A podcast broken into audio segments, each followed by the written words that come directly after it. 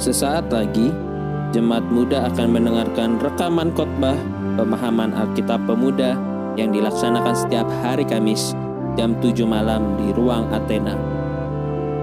Dari GKI Kebayoran Baru, selamat mendengarkan.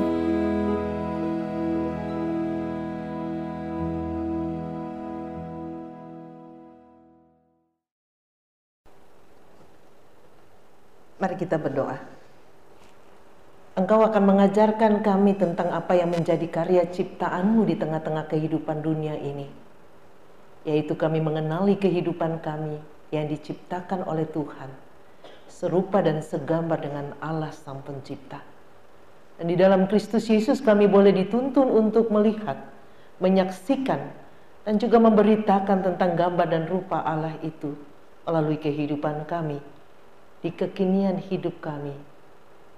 Terima kasih Tuhan, tuntun hambamu, menyampaikan kebenaran firmanmu, bahkan ketika kami akan berbagi atau sharing tentang firmanmu ini.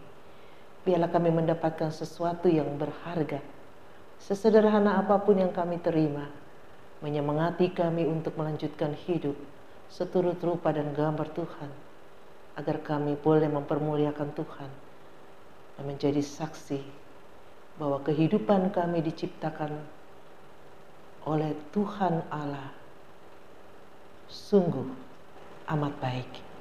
Dalam nama Tuhan Yesus kami berdoa. Amin. Shalom. Shalom. Yang dari Makassar, Shalom. Jadi sudah mantap di GKI Kebayoran Baru. Tidak mau coba dulu di GKI Celeduk Raya. Oke, teman-teman ada dua bagian firman Tuhan yang akan mendasari uh, pemahaman kita tentang apa yang namanya serupa tapi tak sama. Itu temanya. Betul ya? Serupa tapi tak sama. Ada satu bagian di kitab Kejadian 1 ayat 26. Itu tentang penciptaan. Lalu ada satu bagian lagi di Kolose pasal 1 ayat yang ke-15.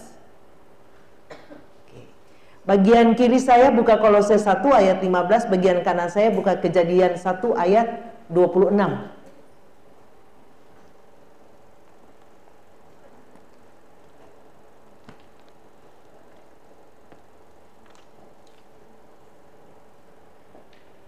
Boleh teman-teman sebelah kanan kanan saya yang baca Kejadian pasal 1 ayat 26 satu tiga. Berfirmanlah Allah, baiklah kita menjadikan manusia menurut gambar dan rupa kita, supaya mereka berkuasa atas ikan-ikan di laut dan burung-burung di udara, dan atas ternak dan atas seluruh bumi dan atas segala binatang yang layak di bumi. Oke, tambah ayat 27 coba.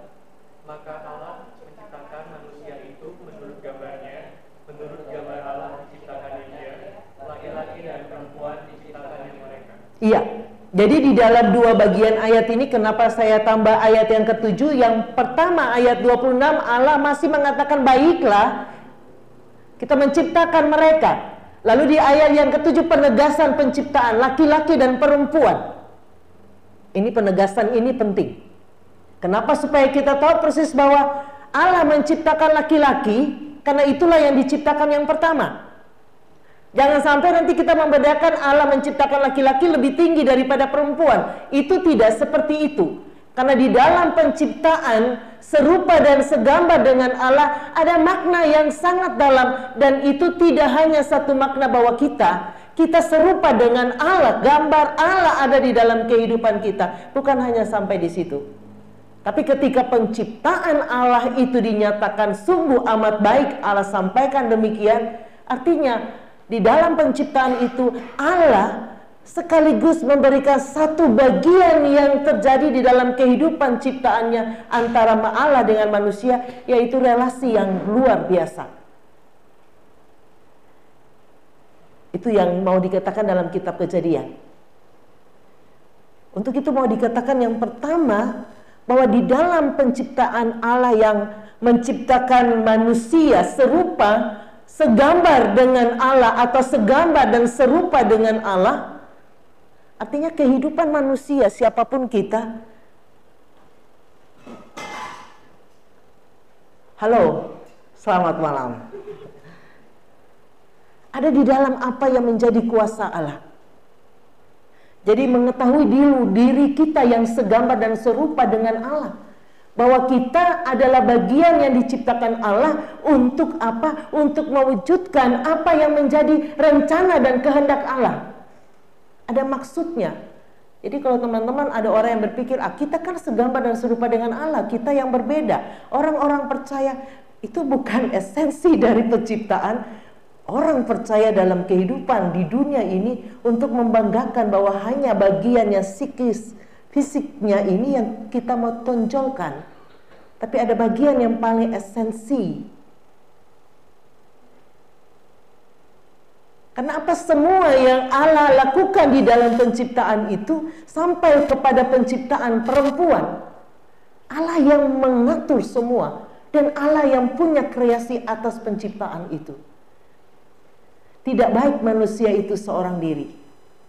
Ketika Allah mau membangunkan perempuan dari tulang rusuk laki-laki.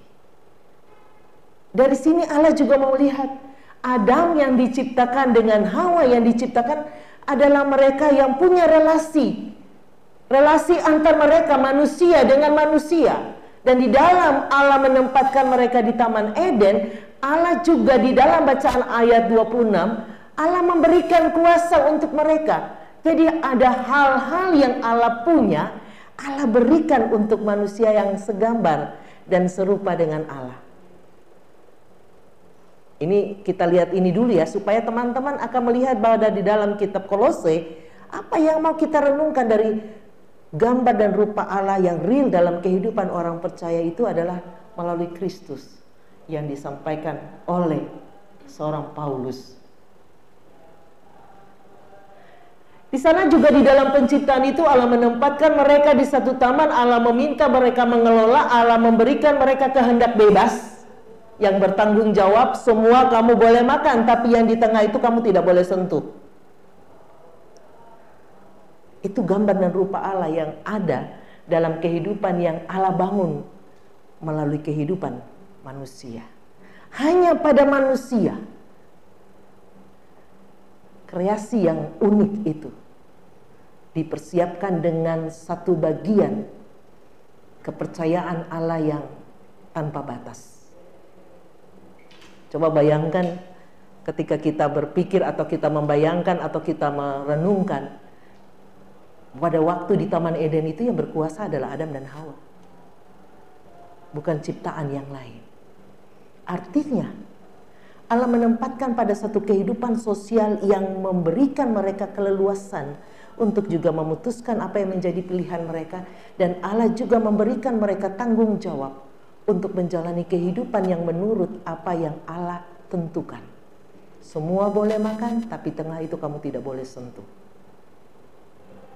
Jadi secara keseluruhan kehidupan itu adalah bersumber dari Allah, dituntun oleh Allah dan harus berjalan seturut dengan kehendak Allah. Coba kolosenya dibacakan. 1 ayat 15. 3, 2, 1.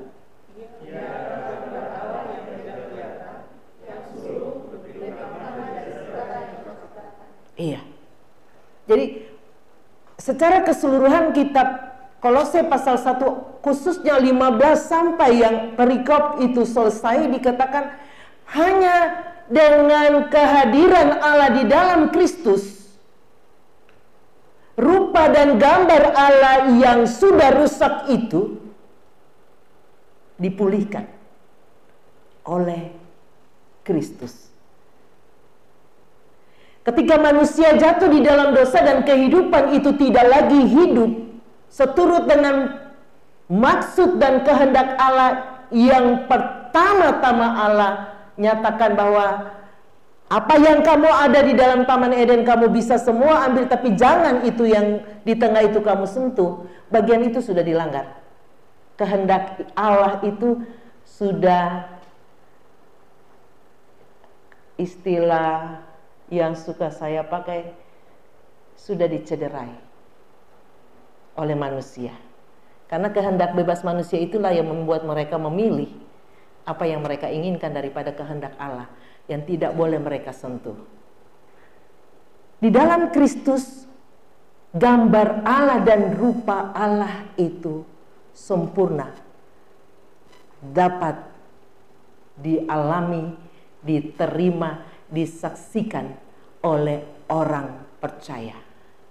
Gambar dan rupa Allah itu apakah secara fisik tidak tapi gambar dan rupa Allah ada pada bagian yang sangat esensi dari kehidupan Yesus adalah apa yang menjadi tindakan karya yang Yesus lakukan itu menjadikan manusia mampu untuk melihat seperti apa gambar dan rupa Allah yang Yesus wujudkan melalui kehidupan dan pelayanan dan juga sampai pada pemberian hidupnya.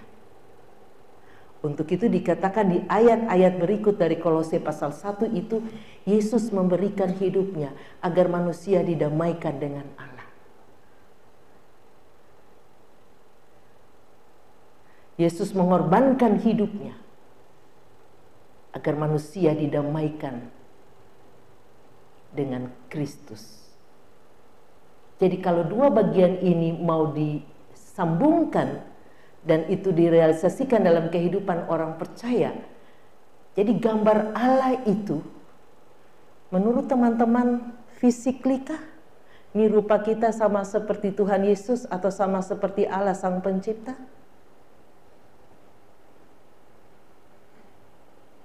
Seperti itu? Boleh Bu Penatua? Yang baru datang.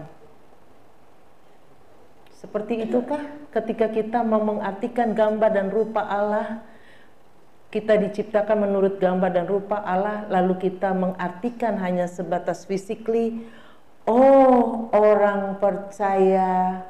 Kalau hadir di mana-mana orang bisa melihat gambar dan rupa Allah karena mungkin rupa kita bersinar-sinar atau mungkin wajah kita tampan seperti Daud misalnya.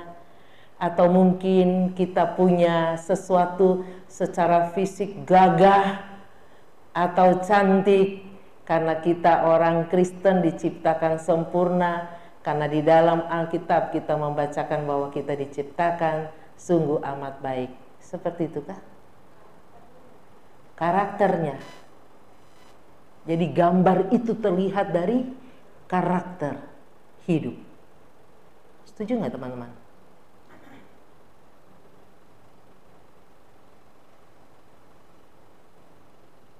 gambar itu dilihat dari hanya karakter. Oh, baik. Tapi jaing gitu ya. Baik. Tapi kalau mau gaul dengan orang lain entar dulu. Itu kah? Kan baik itu termasuk karakter enggak? Sifat. Karakter itu lebih pada tindakan.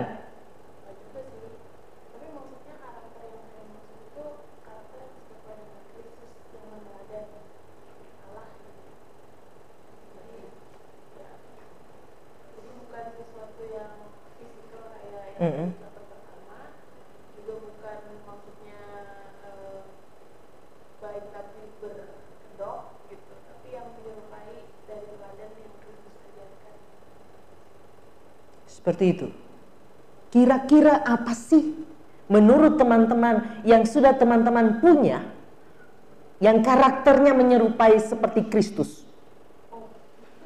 Loh, bukankah kita memang mau diarahkan ke sana? Ayo. Oh, menuju ke seperti Kristus. Ada yang ngomong?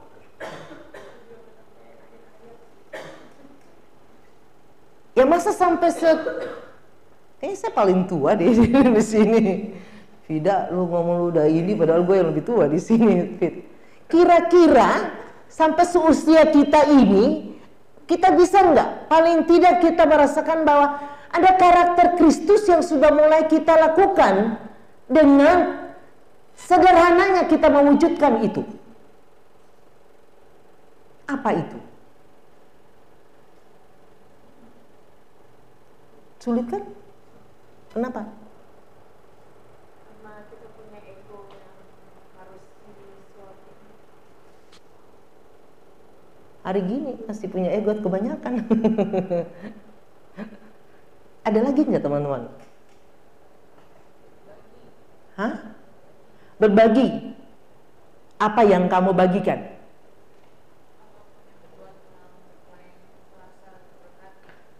Seperti itu. Itu menjamin bahwa kita akan punya karakter yang mengarah kepada apa yang menjadi teladan Kristus. Kayak gini sih Mbak Lili, kalau menurut saya ya, uh, kan ini teladannya Kristus tuh ada asal pensiun gitu misalnya.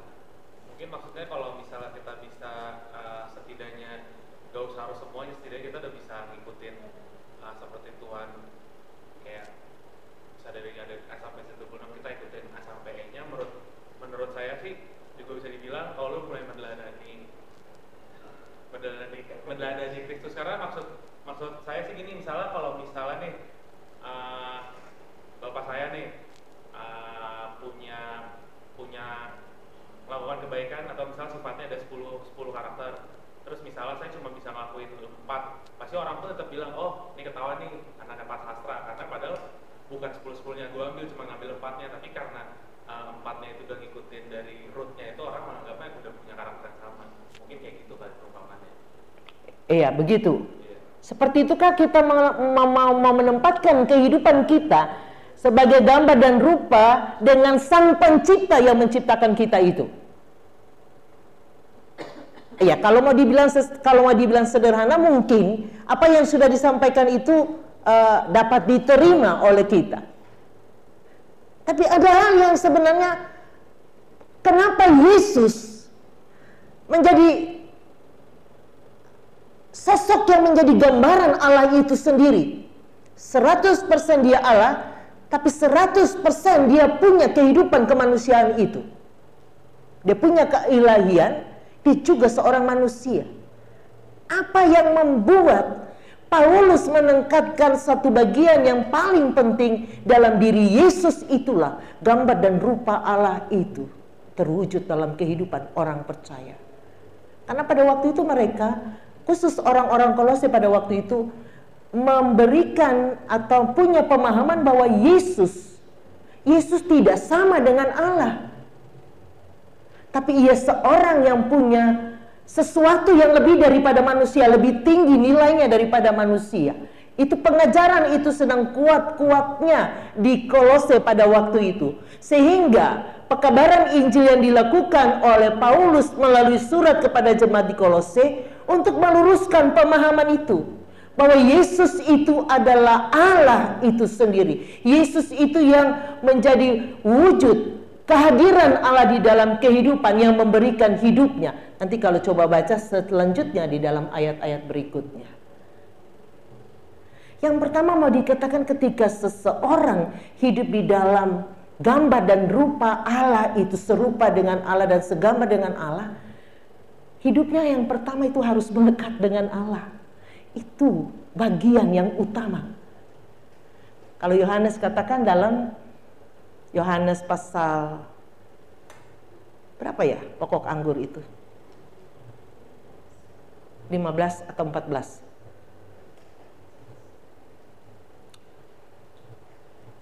Yohanes pasal 15 kalau tidak salah. Boleh dibaca? Ada yang mau jadi melatih diri untuk menjadi pembaca berita? Baca dulu Alkitab. 15 ya?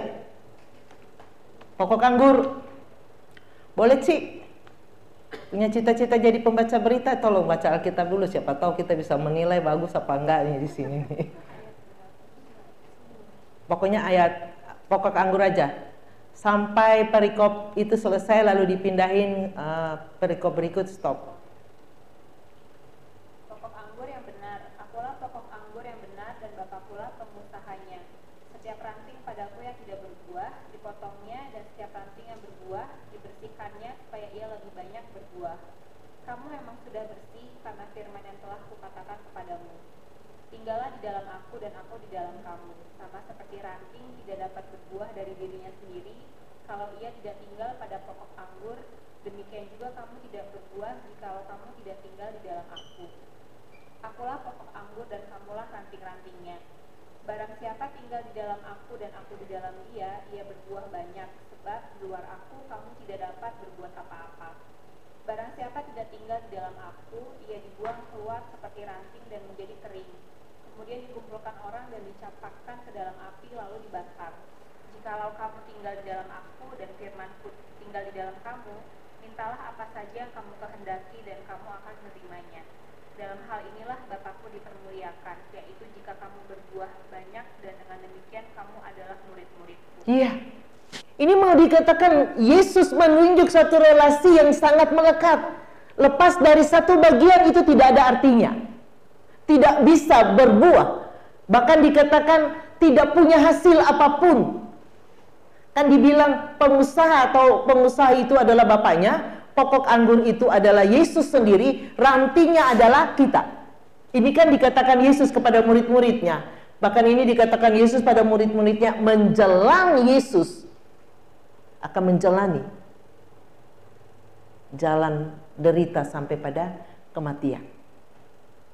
Jadi Yohanes ini sangat sangat agak sedikit berbeda ketika berbicara bagaimana Yesus memberikan, menghadirkan hal-hal yang luar biasa untuk ditinggalkan bagi murid-muridnya. Sampai pada bagian yang akhir nanti ke mana kamu akan pergi, ke mana kamu akan sampai di rumah Bapa di surga. Itu juga Yohanes menyampaikan itu sebagai bagian yang Yesus tinggalkan untuk murid-muridnya menasehati dan menguatkan mereka. Pokok anggur ini mau mengatakan bahwa Yesus Pertama-tama Yesus mengakui bahwa bukan Yesus yang menentukan, ada pengusahanya. Kalau dari bagian itu, Allah Bapa. Tapi dia adalah pokok anggur itu. Rantingnya adalah kita. Jadi kalau teman-teman mau melakukan apa pun, banyak kebaikan, tapi kalau tidak pernah melekat pada pokok anggur,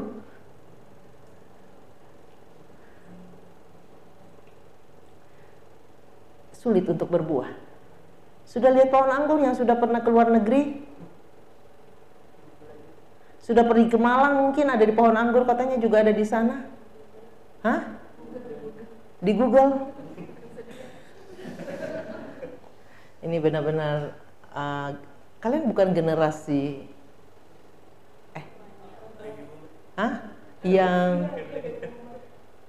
baby tua banget. So um, beda-beda jauh dari kita juga kok. Ah oh ya kita panggil om. Gitu ya. Seperti itu ya. Lihat dong. Ke Jepang mau bisa. Pergi lihat dong itu ranting bagaimana melekat melekat pada uh, po, pada apa pokoknya. Itu sampai dibilang sedikit saja tidak melekat pada pokok itu, kering dan mati. Apa yang terjadi ketika kering dan mati? Tidak berguna, kata firman Tuhan. Jadi kalau teman-teman mau menggambarkan kehidupan kehidupan kita, gambar dan rupa Allah kita serupa dengan itu, kita tidak hanya bisa mengandalkan apa yang bisa kita tampilkan dengan yang punya kita, kita harus tampilkan apa yang Allah percayakan dan berikan untuk kita. Untuk itu harus tetap melekat dan tinggal di dalam Kristus. Itu modal yang paling besar untuk orang percaya menghadirkan gambar dan rupa Allah dalam seluruh kehidupannya. Karena di sana dikatakan kalau melekat akan subur, akan baik buahnya. Bahkan dikatakan buahnya juga bisa menjadi manis. Kalau kalian makan anggurnya asam, diapain? Dilepein kan? Atau bahkan mereka kalian tidak mau makan kalau tahu anggur itu asam. Kenapa ada anggur asam? Berarti ada anggur yang tidak tumbuh baik, menyatu mungkin dengan pokoknya. Entah rantingnya kering lebih dulu, entah rantingnya putus dan tidak berconnecting dengan pokok anggurnya itu bisa menyebabkan rasa anggur itu tidak terlalu enak dinikmati. Sama kehidupan kita teman-teman. Kalau kita tidak tinggal di dalam Yesus, Yesus adalah wujud gambar rupa kehadiran Allah yang sempurna seperti kata surat Paulus kepada jemaat di Kolose. Ini mau mengerahkan serupa tapi tak sama.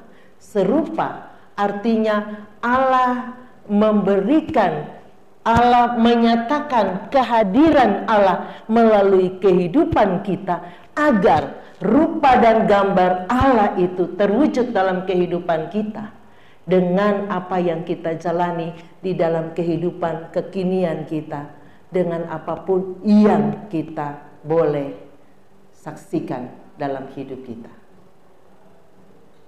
Kita tidak sama dengan Allah karena kita diciptakan oleh Allah.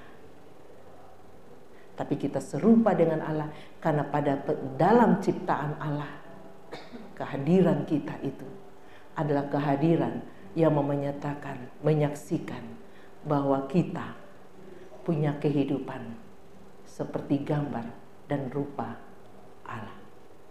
Kalau saya pengantarnya seperti itu dulu. Teman-teman mau bertanya silakan, mau saling nanya juga silakan, mau berbagi juga silakan. Tapi kalau mau stop dan kita pulang silakan. Ah, Gung, seru amat ketawanya. Seperti itu.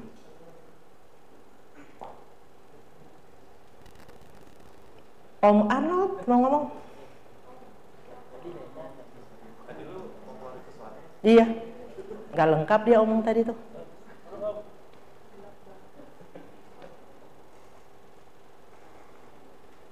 Kalau tidak ada kita saya serahkan lagi ke MC. Ini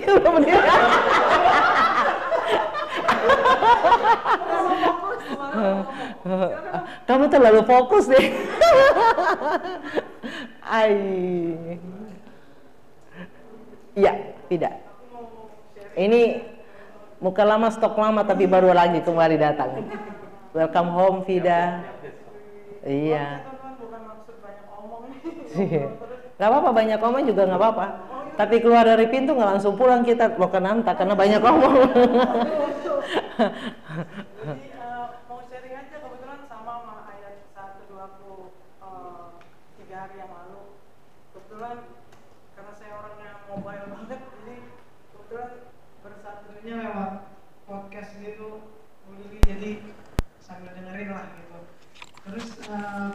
yang menarik waktu itu ayatnya juga tentang kejadian satu ayat delapan bahwa kita diciptakan serupa Jangan sambil Gambar Iya, Ya Allah.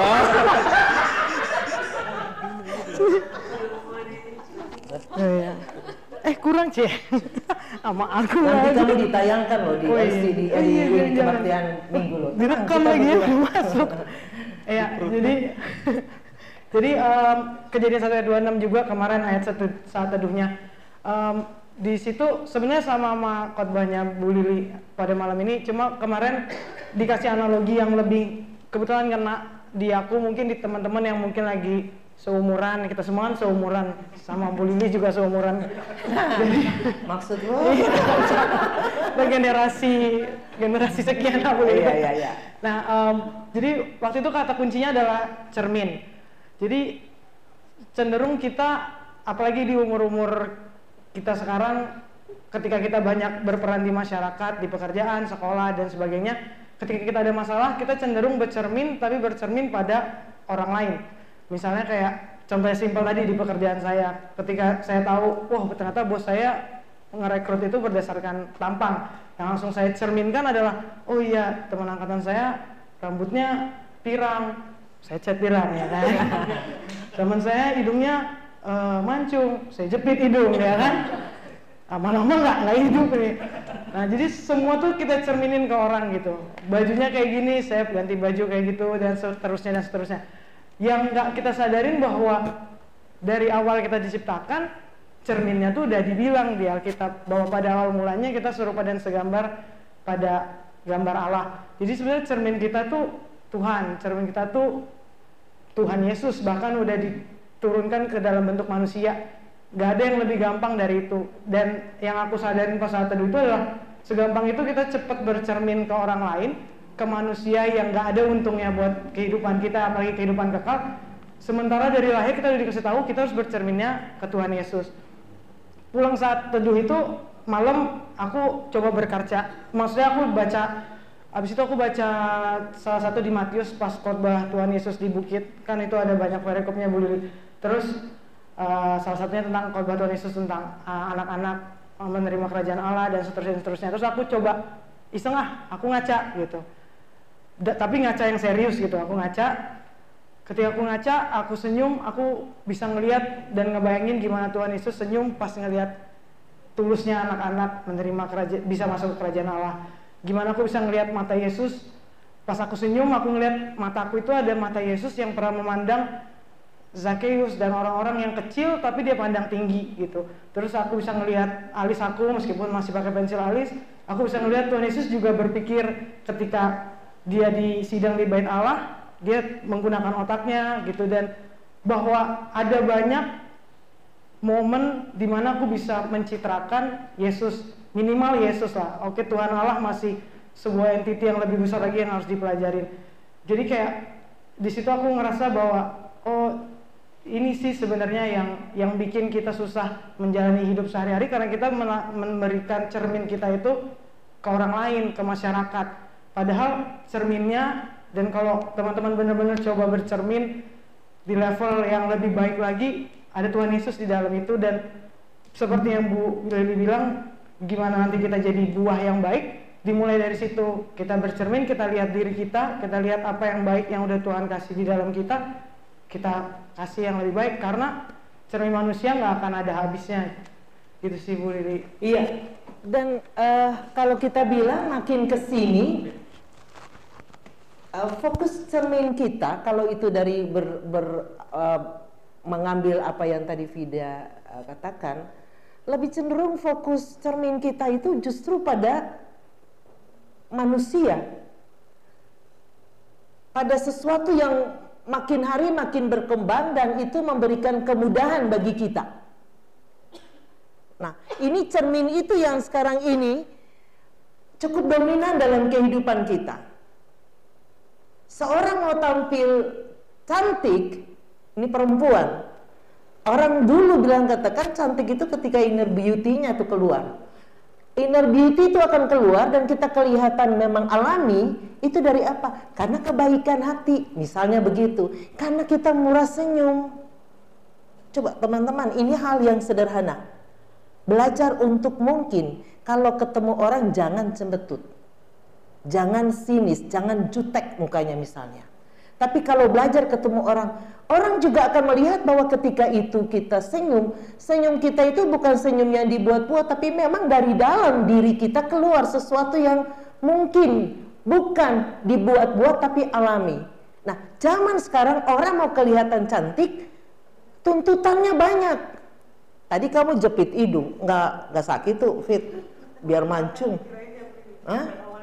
Kan lama-lama bulu mata dicabut semua, dipasang yang palsu lagi. Nah ini kan sekarang seperti itu, sedang berlomba-lomba orang mempercantik diri dengan sesuatu yang sangat mengubah, lalu kemudian menjadi sosok yang aneh. Ya entah ininya nonjol banget lah, hidungnya yang tadinya uh, ininya ngebuka kayak punya saya nih, gede di sininya nih tiba-tiba mancung sampai agak tidak simetris dengan yang sebelah atasnya gitu ya. Nah, kalau pola pikir kita atau gaya hidup orang percaya model sekarang dengan perkembangan yang ada mengubah kehidupan kita untuk menampilkan sesuatu yang hanya kelihatan cantiknya sementara, menurut saya pola hidup ini yang harusnya diubah oleh kita generasi sekarang ini, yaitu apa? Kehidupan yang paling dalam inilah kedekatan dengan Tuhan harusnya membuat kita punya tampilan ketika kita berkaca seperti Vida katakan, kita tidak lihat monster di depan kaca. Tapi kita melihat kita seorang yang memang punya kehidupan yang luar biasa di hadapan Tuhan. Ya kalau lu ubah hidung tiba-tiba tidak lagi punya uang, hidungnya sudah mulai kembali kepada yang semula, jadi monster di depan kaca nanti. Apa yang mau dicerminkan? Tapi ketika kamu punya segala sesuatu, kamu tidak ubah dengan tuntutan zaman untuk lebih cantik dan lebih wah kelihatannya, tapi kamu ubah bagian yang ada paling dalam untuk menyerupai Kristus. Saya yakin ketika kalian tersenyum, kalian ingin selalu ada di depan kaca atau cermin itu. Karena ada sesuatu yang gambar yang kalian lihat dari diri kalian sendiri.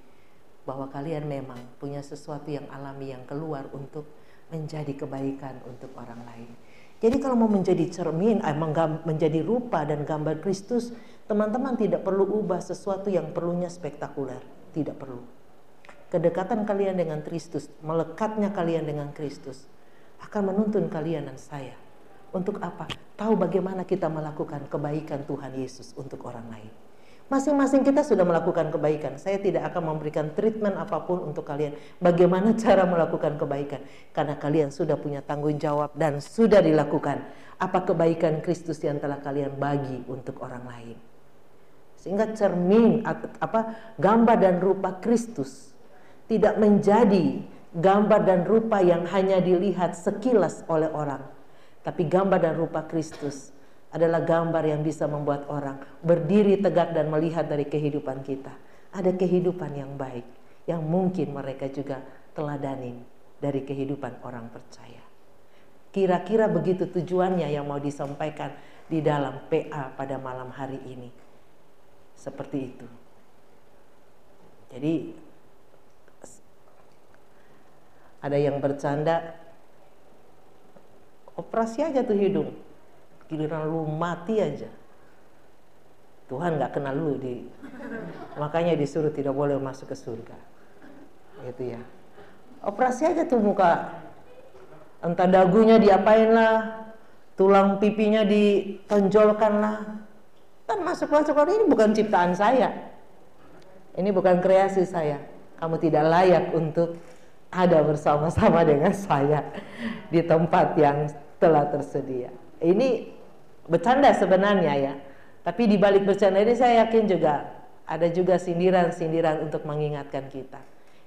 Tidak perlu poles muka.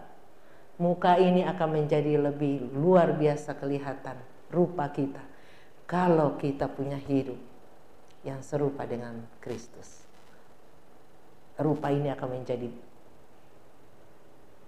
memancarkan Kristus untuk orang lain melihat Kristus dalam hidup kita. Apa yang kita perlu lakukan? Mulai kita motivasi diri kita. Apa yang perlu kita perbaiki dari hidup kita? Apa yang perlu kita semangati dari diri kita? Apa yang perlu kita bagikan untuk orang lain dari diri kita? Apa yang dapat kita lakukan supaya orang lain merasakan bahwa kehadiran kita juga jadi berkat di dalam kehidupan mereka? Orang bisa tersenyum ketika kita hadir. Orang bisa tertawa ketika kita juga hadir untuk mereka. Bukan karena kita hadir lalu orang menjadi sesuatu, orang menjadi berubah hidup mereka dengan segala apa. Tidak, kehadiran kita paling tidak membuat mereka. Ada sesuatu yang mereka nikmati dengan penuh syukur. Apa pun bentuknya, sederhana sekalipun. Itu kalau saya. Supaya tadi yang dibilang oleh Vida ketika kita pun bercermin untuk diri kita, kita bisa menyaksikan ada Kristus yang kita lihat pada cermin itu. Bukankah begitu ya Fit? Ya. Ada lagi yang mau share? Ya. Ya. Uh, itu sebenarnya yang dibilang tidak tadi itu uh, jadi beberapa waktu yang lalu saya tuh sempat uh, ngikutin kakak senior saya. Uh, dia itu orang yang aktif dalam pelayanan ya. Nah uh, saya karena waktu kosong aja terus saya ikut dia gitu. Dia pelayanan ke uh, Jadi dia punya beberapa eh, apa kayak adik asuh dia lah ya dalam pelayanan firmannya itu yang ternyata orang-orang yang baru diselamatkan. Eh, itu adalah cewek-cewek muda campur Kristen dan ternyata mereka itu eh, adalah perempuan-perempuan yang eh, menggadaikan hidupnya demi tampil cantik ya demi tampil cantik karena ya sama seperti yang kita tahu ya bahwa kita bercermin kita pengen seperti orang lain. Dan ujung-ujungnya itu bisa membuat kita menjadi orang yang hedon hedonisme ya. Hmm. Eh, apa mengalahkan segala cara untuk mendapatkan uang eh, untuk memuaskan kebutuhan hidup kita gitu. Sedih sih eh, dan ternyata bukan hanya mereka itu ada sekitar tiga atau tiga orang tiga orang. Dan ternyata eh, kakak senior saya ini dia buat survei buat survei terhadap anak-anak muda zaman sekarang ya. Terutama eh, cewek-cewek zaman sekarang gitu. Dan anak Tuhan gitu loh. Bahwa banyak eh, anak-anak saya sedih sih. Anak anak-anak ya itulah anak-anak Kristen ya yang kuliah bahkan dari SMA gitu ya karena tuntutan gaya hidup zaman sekarang ya tuntutan gaya hidup zaman sekarang itu mereka itu di belakang orang tuanya itu bermain tanda kutip gitu loh dengan om-om. Hmm. gitu. Jadi ya sedih gitu loh. Hanya gara-gara dia pengen serupah dengan artis A pengen dilihat orang cantik dilihat teman-temannya dia punya gitu. Itu sedih gitu loh melihat mereka gitu dan bayangkan ya ketika mereka itu eh, se- kuliah di universitas Kristen gitu atau sekolah di sekolah Katolik gitu apa gitu yang dipikirkan anak-anak ini gitu loh? Kok mereka tuh nggak nggak nggak nyerap gitu loh? Hmm, bahwa itu nggak ada apa-apanya gitu loh tapi ternyata memang godaan-godaan zaman sekarang itu memang luar biasa gitu loh dan anak-anak muda zaman sekarang itu eh anak-anak muda ya. Iya anak-anak yang katakanlah SMA atau kuliah ya itu mereka yang iya dan mereka tuh mau gitu sampai mau menggadaikan hidupnya demi serupa dengan apa lah itu ya serupa dilihat orang bagus gitu kan. Terus memang kakak senior saya itu yang saya tangkap gitu ya kan saya cuma ngikut dia dia bilang gitu oke kalau gitu sekarang berubahlah kata gitu berubahlah. Kalau kamu melihat dirimu ya ikutlah Allah kata gitu ikutlah Allah. Itu sudah cukup itu sudah cukup. Dan itu akan membuatmu merasa puas sampai kapan pun eh, sampai kapan pun dan ke mana pun kamu pergi pasti kamu akan merasa puas. Dan memang kakak senior saya itu juga mengajak saya bergumul dalam doa untuk mendoakan anak-anak sekarang terutama remaja-remaja putri. Dan ya itulah yang SMA sampai kuliah itu ya. Supaya mereka mau mengikut Kristus benar-benar mengikut Kristus ya dan dan menjadikan Kristus itu sebagai cerminan mereka. Seperti itu. Ya teman-teman juga mohon bantu doa juga karena memang zaman sekarang itu sudah banyak sekali kerusakan terutama yaitu sama remaja-remaja putri dan ya perempuan-perempuan yang kuliah mereka udah yang terang-terangan gitu sedih sih gitu ya Terima kasih. Ini memang tantangan ya teman-teman. Mungkin kalau kita sendiri pada saat ini kita mem- mengkategorikan masa kita ini bukan yang lagi SMU, tapi kita sudah masuk pada tingkat dewasa. Tapi di bawah itu, jadi generasi di bawah kita, generasi nanti mungkin kalau teman-teman masuk kehidupan keluarga, anak-anak nanti misalnya, itu makin hari makin uh, dunia makin kuat daya tariknya daripada kehidupan spiritual yang melekat pada Kristus. Itu sudah kecenderungan ke sana.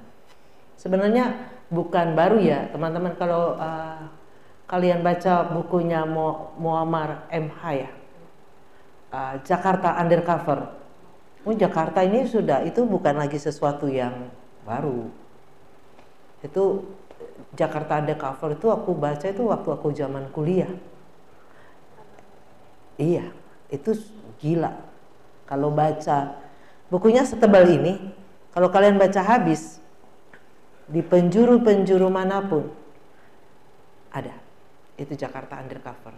Penulis sendiri memang masuk pada bagian-bagian itu sampai yang dibilang yang bertingkat-tingkat sampai di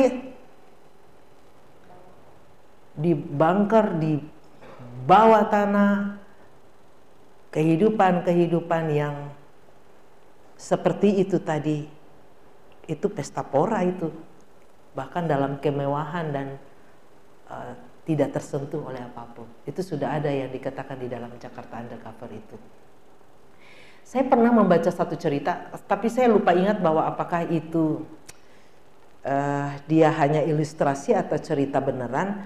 Jadi ada satu waktu uh, seorang pendeta dia mau pergi pelayanan dia lewatlah daerah abu-abu yang banyak pelacurnya. Terus ada seorang pelacur, dia teriakin pada waktu mobil pendeta ini pasti lampu merah. Om, om, om, om gitu ya, dia ketok kacanya. Saya ikut dong om, saya ikut dong om, temanin om. Gitu kan ya. Om, om, saya ikut. Bukan saya ya, dia pencetusnya nih itu ya kalian bisa uh, ini bisa kira-kira pendetanya buka nggak pintu mobil untuk yang teriak om om Nah, buka. Dia suruh masuk itu pelacur. Terus kan? Duduk di samping dia. Langsung ditanya gini kita mau ke mana om? Gitu ya kan ikut aja. Kan kamu kan tadi menawarkan mau ikut saya gitu kan? Iya kan? Uh, ikut aja. Kan? Udah begitu jalanlah. Om, kok makin jauh perginya? Kan tadi sudah ada banyak tempat-tempat yang dekat yang bisa kita mampir di situ. Kamu tadi minta ikut saya, jadi ke mana saya pergi kamu harus ikut gitu ya, ikut kan. Sampailah dia di satu tempat yang uh, mentereng di rumah uh, orang berada. Makin panik ini pelacur ini. Aduh, kenapa om bawa saya ke tempat ini? Kan pakaian saya, dia kan pakainya mini tuh. Belahannya kebuka tuh semua kelihatan kan. Saya tidak pantas datang ke tempat itu. Tenang, kamu yang penting kamu sudah bilang kamu mau ikut saya, nanti saya akan bantu kamu. Masuklah. Sebelum masuk ke ruangan di mana orang sudah berkumpul, Pak Pendeta ini minta tolong tuan rumahnya. Boleh nggak ada pakaian yang rapi dan sopan? Kamu kasih buat dia pakai. Saya kan tidak mengatakan kalau saya ikut om semua ini mesti seperti ini. Kamu kan tadi mau ikut saya. Coba kamu lakukan seperti apa yang saya mau. Benar. Dia dibawa masuk oleh uh, apa mednya dari uh, tuan rumah itu. Dia ganti baju. Dia ganti baju. Lalu Pak Pendeta ajak dia masuk. Ternyata pendeta itu sedang mau memimpin kebaktian keluarga. Ya kan? Waktu Pak Pendeta itu masuk, dia kan jalan dari belakang Pak Pendeta. Kan disalamin. Dia juga disalamin. Tapi di dalam hati dia begini. Siapa saya ya? Saya kan pelacur. Kok saya diterima sama semua orang di dalam ruangan ini? Siapa orang itu ya yang di depan? Jadi disalamin, mereka ketawa, senyum, senyum gitu ya. Dah, ibadah mulai, dia makin terkaget-kaget melihat si pendeta itu yang memimpin. Ketika ibadah selesai, lalu disalaminlah ulang lalu mereka katanya aduh bahagianya ya ibu menjadi istri pendeta. Makin dia gelisahnya luar biasa. Makin dia gelisah. Aduh bu pendeta berdiri bersama dia difoto diabadikan dengan pak pendeta. Pak pendetanya itu tidak punya respon apa-apa. Dia membiarkan semua orang menyalami semua orang mau mengatakan apa untuk seorang pelacur ini Sampai pulang di dalam mobil dia katakan. Sambil sebelum dia mengatakan dia menangis. Dia menangis sejadi-jadinya. Dan dia katakan, seumur-umur saya hanya dianggap sampah oleh kebanyakan orang. Tapi malam ini ada begitu banyak orang yang menjambut saya, memeluk saya, tertawa dengan saya, senyumin saya, peluk saya. Dan saya merasakan bahwa sudah saatnya saya harus tinggalkan kehidupan yang lama untuk saya jalani hidup dalam kehidupan yang baru karena ada sesuatu yang berbeda yaitu saya dimanusiakan di tengah-tengah kehidupan mereka. Ini saya tidak tahu ini ilustrasi atau cerita beneran, tapi saya mau bagi ini untuk teman-teman untuk mau mengatakan bahwa uh, tidak akan ada pernah terlambat ketika kita punya kehidupan untuk membawa orang lain. Siapa pun itu termasuk yang tadi, yang di dalam tanda kutip sampah masyarakat pun, mereka bisa menemukan rupa mereka yang sesungguhnya dan gambar mereka yang sesungguhnya dimanusiakan dengan cara yang sederhana. Dia menerimanya. Tidak ada orang yang selama ini peluk saya ketika saya bergumul. Tapi di tempat yang tadi itu Pak pendeta, akhirnya dia tidak lagi sebutin Om. Tapi dia panggil Pak Pendeta Sampai-sampai dia terkaget-kaget ketika mereka mengatakan, aduh, karena mungkin dia bajunya sudah ganti, jadi mungkin dia agak lebih rapi dan kelihatan uh, cukup baik keadaannya. Cantik ya istri Pak Pendeta ini dipeluk sama mereka, dicium sama mereka. Itu sebenarnya sesuatu yang sederhana teman-teman dengan dua tangan ini saja kita bisa menggerakkan semua gerakan tubuh kita untuk menunjukkan bahwa kehidupan kita yang ada di dalam Kristus itu bisa membuat kehidupan orang lain merasa diubah dan menemukan jati diri mereka sebagai seorang manusia yang benar-benar dimanusiakan dengan cara yang sederhana.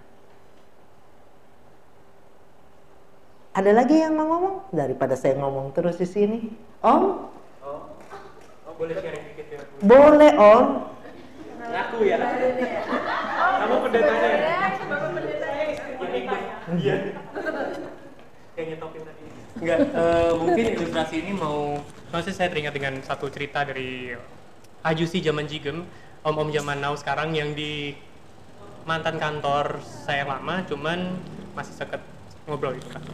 Ini mereka usianya di atas 50-an kelompok orang ini bapak-bapak mereka itu sering ke tempat-tempat yang begitu. Apa karena sih? yang apa satu, begitu? Oh iya. jadi ini nggak ngerti. Itu apa begitu. sih? aku nggak ngerti. Jelas. Tempat-tempat seperti eh, sebenarnya sih nggak tahu ya. Prostitusi apa enggak itu akan bisa dilanjutkan gitu. Tapi yang awalnya sih mereka cuma sebagai uh, mencari escort lady. Oh. dengan sewa per jam atau mereka sewa bisa lebih dari 8 jam Lalu pengalaman nih. Apa? Eh, diceritain. Member, ah. member. Semua tempat di Jakarta udah didam, udah didatengin sama mereka. Terus mereka cerita, nih maksudnya ini mau cerita dari perspektif si escort lady-nya tadi. Mungkin ada orang yang mungkin tadi sama seperti mbak-mbak mbak-mbak yang tadi yang ikut pendeta tadi ya. uh, tapi ada juga yang escort lady di mana mereka mengatakan bahwa gua kerja setahun aja di sini udah bisa beli Honda Jazz. Udah bisa beli rumah. Ditawarin emang berapa sih kalau misalkan kerja di tempat bapak? Yaudah sini kamu masuk aja ke tempat saya dibilang gitu kan. Gajinya tiga setengah juta per bulan. Terus ada medical tapi tidak mungkin bisa dapat sama seperti yang di sebagai escort lady. Jadi si perempuan ini dia mengatakan bahwa gak gue stay di sini.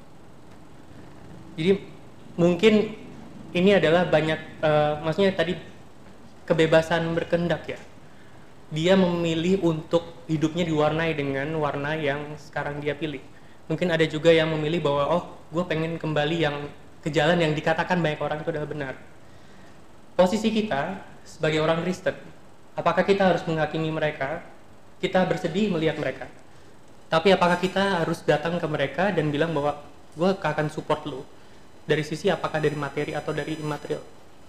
Maksudnya, uh, bila kita berbicara tentang karakter Kristus tadi, karakter seperti apa yang harus kita mainkan di sini, yang harus kita miliki, sampai kita bisa uh, menjadi sebuah seorang entah gimana yang bilang batu pencuru, mengembalikan dia ke jalan yang benar, atau menguatkan dia menjalani ke menjalani kehidupannya ini. Karena tidak semua orang bisa seperti Mbak yang tadi di bertemu dengan seorang pendeta, kemudian dia diubahkan dan mungkin mengubahkan hidupnya sendiri. Gitu sih.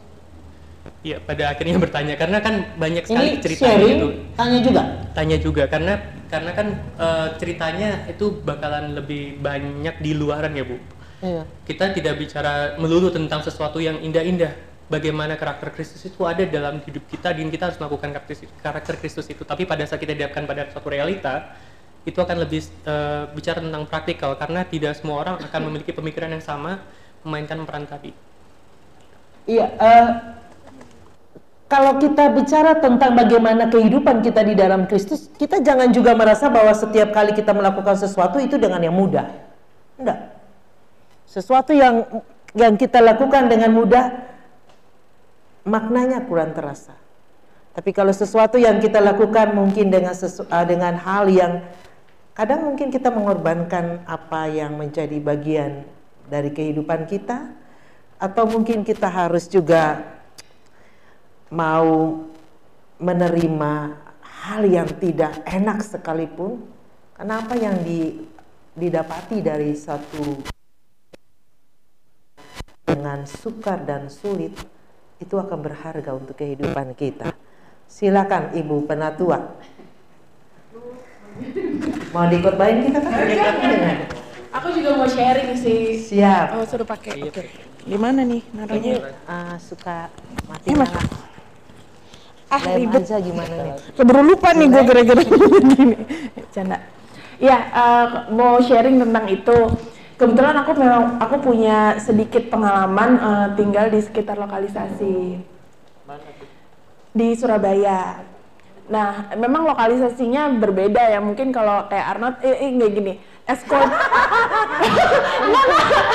Arnold cerita maksudnya. sorry sorry Nat salah. Kurang. Gue aja nggak maksud lo, lu tahu kan. Nah jadi eh, maksudnya kalau escort lady itu kan mungkin hitungannya eh, mungkin kita belum tentu mereka mengarah kepada prostitusi sebenarnya gitu. Tapi lepas daripada itu, mau dia jadi pelacur atau jadi escort lady, kayaknya di mata masyarakat secara umum itu udah negatif gitu kan. Nah, eh, pengalamanku tinggal bersama dengan mereka setiap hari bersama dengan mereka gitu ya, bahwa eh, kenapa mereka sampai ada di posisi itu pun sebenarnya punya latar belakang yang macam-macam. Kalau di tempat yang eh, aku tinggal di sana itu mereka kebanyakan berangkatnya dari broken home, kabur dari rumah, nggak punya duit, tinggal di jalanan atau dijebak orang, bilangnya kerja di kafe tapi ternyata kafe gitu. Jadi eh, ada yang awalnya korban perkosaan dan yang lain sampai akhirnya itulah hidup yang mereka tahu gitu kan. Jadi sebenarnya sebelum aku masuk ke sana pun dari SMP sebenarnya aku udah banyak bergaul dengan para PSK karena tanteku dan ayahku eh, mereka fokus untuk eh, melayani teman-teman ini eh, dari sisi psikologis tidak secara langsung melalui teater. Jadi kisah-kisah mereka diceritakan gitu. Yang aku lihat di sini adalah bahwa eh, perjuangan mereka di dalam pekerjaan itu sendiri pun tidak mudah. Mereka sendiri itu punya yang namanya cognitive dissonance. Jadi mereka melakukan banyak sekali pembenaran terhadap apa yang mereka lakukan gitu. Jadi mereka tuh kayak, eh, iya tapi gimana mbak? Siapa sih yang suka kerja jadi pelacur? Tapi gitu. Selalu ada pembenaran yang mereka lakukan. Dan jangan salah di dalam lokalisasi itu sendiri pun ada rumah-rumah ibadah, ada sekolah, bahkan ada rumah-rumah penduduk yang lainnya gitu loh. Jadi sebenarnya seperti masya ke- apa ya kampung pada umumnya atau tempat pemukiman pada umumnya gitu. Hanya bedanya di situ ada praktik-praktik prostitusi. Nah, setelah aku tinggal bersama mereka, yang aku lihat adalah mereka sangat butuh yang namanya penerimaan. Hmm. Dan kalau kita hadir sebagai orang Kristen di di ranah seperti itu, walaupun gini ya, kita ngomongnya bukan hanya karena itu lokalisasi, tapi di mana pun kita menemukan situasi semacam itu, menurut aku sebagai orang Kristen kita harus hadir selayaknya Kristus yang hadir memang buat orang berdosa. Walaupun kita juga berdosa ya, tapi maksudnya no judging gitu. Tidak ada judge di di hmm. di dalam kita berinteraksi dengan mereka karena yang aku hadapi uh, saat itu memang sangat mematahkan hati setiap hari pulang dari lokalisasi aku pasti akan menangis gila-gilaan gitu ya karena aduh berat banget mereka harus menghadapi penyakit aku ketemu dengan hampir 90% yang aku temuin itu mereka sudah positif HIV AIDS gitu loh. Jadi uh, sebenarnya di belakang daripada apa pun yang kita lihat seperti dia bilang, "Oh, enak Mbak tinggal di sini, soalnya uh, saya apa-apa gampang. Uh, hari ini mau rambut panjang bisa, besok mau pendek bisa, hari ini mau merah gitu semua yang dia mau ada." Oh, saya sih nggak usah bingung Mbak, saya tinggal pergi nih masuk diskotik, saya berdiri di atas meja, udah semuanya dibayarin orang, misalnya kayak gitu. Dia merasa seperti dia bahagia di situ, tapi sebenarnya tidak. Nah, aku hadir di sana menemani mereka untuk hanya sekedar berbincang dan mereka akhirnya menggali sebenarnya apa yang mereka rasakan itu. Dan sama seperti Tuhan, eh, Tuhan Yesus menurut aku kita hadir sebagai orang Kristen ya, kita hadir mendengarkan. Nah, kalau misalnya Arnold tadi bilang hal yang praktikal, banyak yang bisa dilakukan. Jadilah volunteer volunteer. Di di Jakarta sendiri tuh banyak sekali sebenarnya tempat-tempat yang membuka uh, khususnya misalnya anak-anak yang dilacurkan yang masuk pelacuran itu hmm. dari usia sebelum usia 18 itu ada tempat-tempatnya dan di mana mereka semua dikumpulin dikumpulin untuk diberikan apa pemahaman gitu. Karena pembinaan. pembinaan. Karena kalau mau berubah itu harus muncul dari dalam hatinya gitu jadi menurutku ada dua hal yang bisa dilakukan sebagai orang Kristen yang praktikal. Pertama, turun langsung. Banyak banyak banyak organisasi atau bahkan gereja-gereja yang sudah masuk kalau di Jogja bahkan ada yang buat transgender. Nah, kedua adalah terus berdoa, Nut, gitu. Terus berdoa karena aku percaya gini, kalaupun misalnya tanganmu tidak sampai di sana, tapi kalau itu nggak pernah lepas dari doa kita, sebagai orang Kristen yang paling utama adalah berdoa gitu. Jadi menurut aku sih dua hal itu yang yang bisa praktikal kita lakukan sebagai orang Kristen gitu. Ya. Iya. Ya siapa tahu satu kali tahun akan datang ke programnya pemuda bukan lagi hanya untuk mengisi tapi membagi sekarang ya siapa tahu pemuda punya program baru yang akan datang. Sentuhlah banyak orang. Ada seorang seorang suster Katolik pada waktu eh, ibu-ibu uh, GKI Kebayoran Baru berkunjung dan mau melihat apa kegiatan ibu-ibu mantan pelacur dan pelacur di Keramat Tunggak yang dulu lokalisasi itu yang Jakartanya punya terbesar yang sekarang sudah ditutup lalu di atas tanah itu dibangun Islamic Center. Islamic Center itu terbesar di Asia Tenggara tapi apakah pelacuran itu selesai? Tidak. Justru pelacuran itu makin liar. Jadi tidak terorganisir. Kalau terorganisir seperti yang tadi ia katakan, mereka disuntik, mereka diberikan pembinaan, bagaimana menjaga kebersihan supaya mereka tidak kena penyakit, seperti itu ya, atau mereka tidak menularkan penyakit gitu ya. Apa kata suster itu ketika ibu-ibu GKI Kebayoran Baru pada waktu itu berkunjung dalam rangka pelayanan kasih pasca pada waktu itu. Jadi mereka itu suster Katolik ini dia bersama-sama dengan ibu-ibu dari uh, gereja Katolik.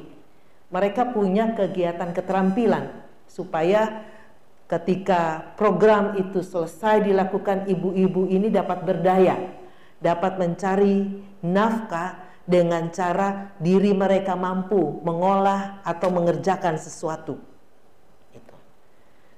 Waktu acara mau mulai nih, teman-teman pas waktu itu mereka memang punya acara untuk hari itu adalah untuk keterampilan itu mereka diajarkan. Ada yang menjahit, ada yang membuat kue. Nah, Suster itu pada waktu kita sampai di sana, karena saya juga pergi pada waktu itu, saya menjadi connecting untuk kita sampai di Keramat Tunggak, kita cari orang yang memungkinkan kita masuk di di sana untuk melayani. Suster itu cuma bilang begini, selamat siang, eh selamat pagi ibu-ibu, kita akan bagi diri ya, masing-masing ke kelompoknya, masing-masing ke tempat uh, ininya, tempat pelatihan keterampilannya. Ada seorang ibu dari GKI Kebayoran Baru, colek itu suster Kenapa nggak berdoa dulu?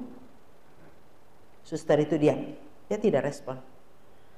Nah, nanti kalau sudah selesai, uh, dia langsung bilang sekarang bersama kita dengan dengan kita adalah ibu-ibu dari GKI Kebayoran Baru. Mereka datang berkunjung, mereka bla bla bla. Nah, setelah selesai ini kita uh, masing-masing uh, ya uh, mulai uh, pisah. Gitu. Ibu yang sama juga kembali colek itu si suster. Harusnya juga baca Alkitab.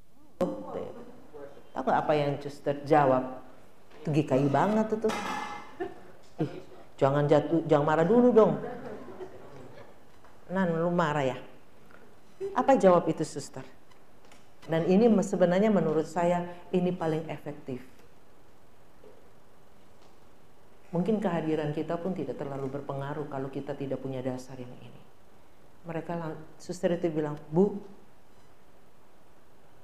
doa dan firman yang saya bagikan untuk mereka adalah ketika saya melayani mereka, merangkul mereka, datang pada saat mereka membutuhkan, dan menjadi sahabat untuk mereka.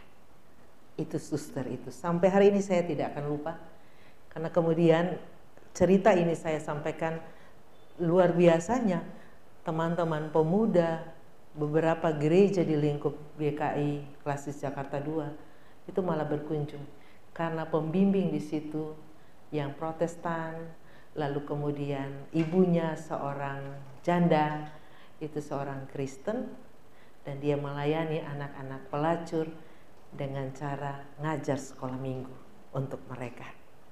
Pada waktu itu dia seorang mahasiswa, dia ajak temannya tiga orang, dia mahasiswa UKI namanya Ricardo Hutahayan. Dia mahasiswa UKI, mereka pernah bernyanyi di sini kalau tidak salah.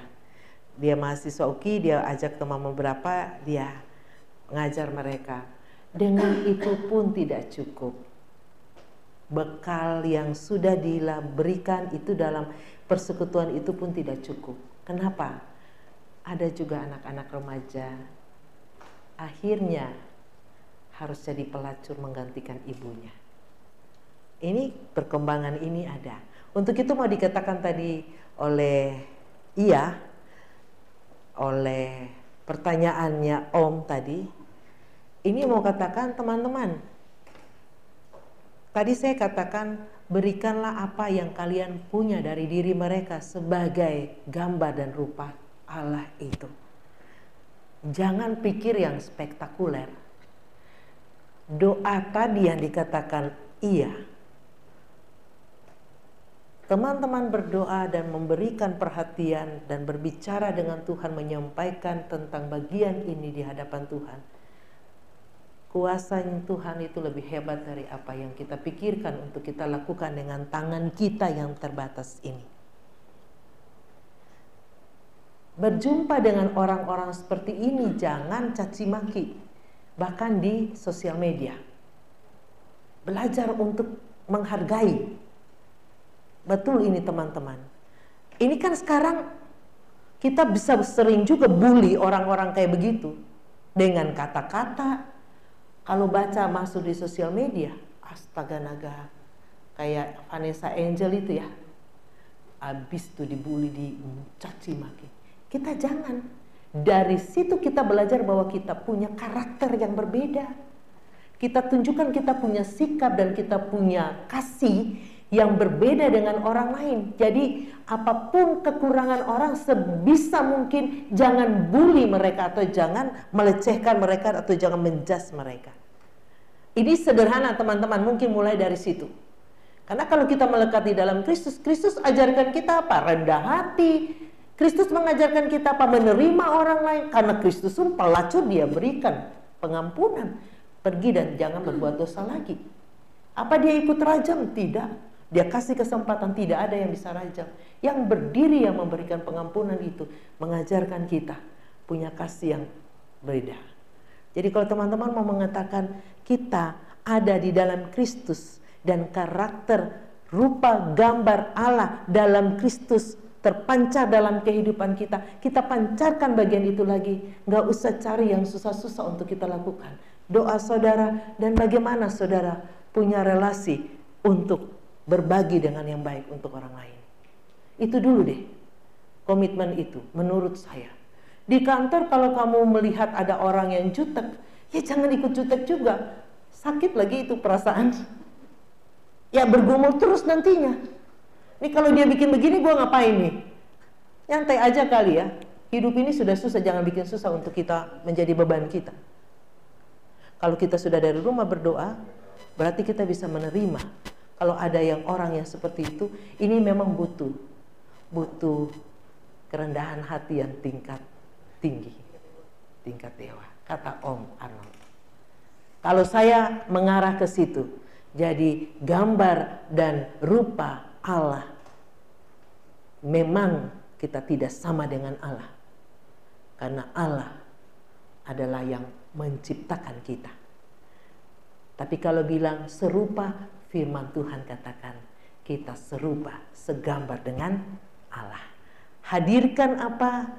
Bukan hadirkan apa yang menurut kita supaya orang memuji-muji kita hanya dengan sesaat. Tapi hadirkan kehidupan kita agar orang lain melihat rupa Allah, gambar Allah dalam hidup kita dengan apa yang kita lakukan. Menurut saya itu. Kalau tidak cukup, silakan berjuang teman-teman. Karena teman-teman, yes, berdoa lagi. Karena teman-teman punya kehidupan yang sudah teman-teman jalani. Berjumpa dan Tuhan sudah menjumpai teman-teman dalam perjalanan hidup dalam karya, dalam pelayanan, dalam kesempatan-kesempatan yang Tuhan izinkan. Banyak dalam hidup kita.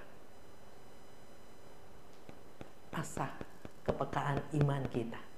Agar kita punya iman yang kuat untuk kita. Berdiri teguh dalam kehidupan ini tidak bisa diombang juga bisa di membuat kita tergoda dengan apa pun satu waktu yang cewek-cewek nih banyak tawaran, mesti cantik, mesti ini. Nggak usah, biasa saja. Karena segala sesuatu Tuhan berikan tepat pada waktunya, termasuk apa yang kita ingini dan kita minta dari Tuhan. Jadi nggak usah berusaha karena kita dan menjadi orang lain dan mengubah seluruh kehidupan kita yang Tuhan telah berikan apa adanya untuk kita. Kalau saya lili dari lahir, saya harus tetap jadi lili sampai nanti saya dipanggil Tuhan. Dengan apa yang Tuhan berikan. Seperti itu. Ya hampir jam 9 loh. Tadi saya sudah mau stop jam 8, ternyata sudah hampir jam 9. Ada lagi teman-teman mau share? Oci mungkin? Yang hostnya yang manggil-manggil kita untuk mimpin di sini. Ada lagi? Kak Rosita mau ngomong? Gak apa-apa kak. Cukup? Boleh. dari dari hari ini yang aku dapat itu adalah uh, bahwa mengingat minggu lalu kayaknya di hari minggu itu eh minggu iya kayaknya minggu lalu deh di khotbah itu kan ngomongin tentang Tuhan Yesus menampakkan diri dan dia tiga kali bilang shalom uh, damai, damai sejahtera, sejahtera bagi gitu. kamu ya nah itu itu salah satu contoh yang yang paling lagi terngiang-ngiang buat aku adalah di mana pun kamu berada, di mana pun. Jadi nggak hanya tertentu ya, di mana pun kamu berdiri berada, biarlah damai sejahtera itu yang kamu nyatakan gitu aja. Itu yang lagi baik ya yang lagi apa ya terngiang dan dan lagi berusaha aku lakukan gitu. Jadi dalam hal bertutur, berpikir, bertindak itu aku langsung bertanya. Kalau saya lakukan ini saya lagi menyatakan damai sejahtera buat orang lain nggak gitu itu sih menurut aku yang sangat praktikal buat aku saat ini untuk iya. menyatakan Kristus uh, sebenarnya kalau lihat ya ini kita kan masih masuk dalam masa-masa Tuhan menampakkan diri kepada para murid sebelum hari apa kenaikan Tuhan Yesus ke surga Setiap kali Yesus menampakkan diri, Yesus menghadirkan hal-hal yang luar biasa menguatkan, walaupun itu sederhana. Contoh, di saat mereka mengunci diri dan ketakutan, Yesus cuma menyapa dengan satu eh, apa bagian kalimat yang sederhana, damai sejahtera bagimu. Ya, itu itu hal. Nah, dalam khotbah minggu ini, Yesus me, tidak membuat mereka uh, terkejut dengan penampakan Yesus sebagai seorang yang bangkit dari kematian. Dia hanya mengatakan, "Apakah ada ikan dan roti dari kamu?" tebarkan jalamu pada sisi perahu yang sebelah kanan, gitu ya.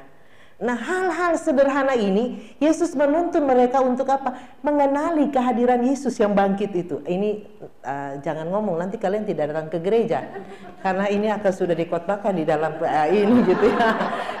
maaf, maaf, maaf. Maaf ya. Jadi jadi itu seperti yang tadi dikatakan ia mencontohkan bahwa Eh, Yesus mengajarkan kita menghadirkan sesuatu yang memang bukan di luar diri kita tapi di dalam diri kita yang bisa kita lakukan.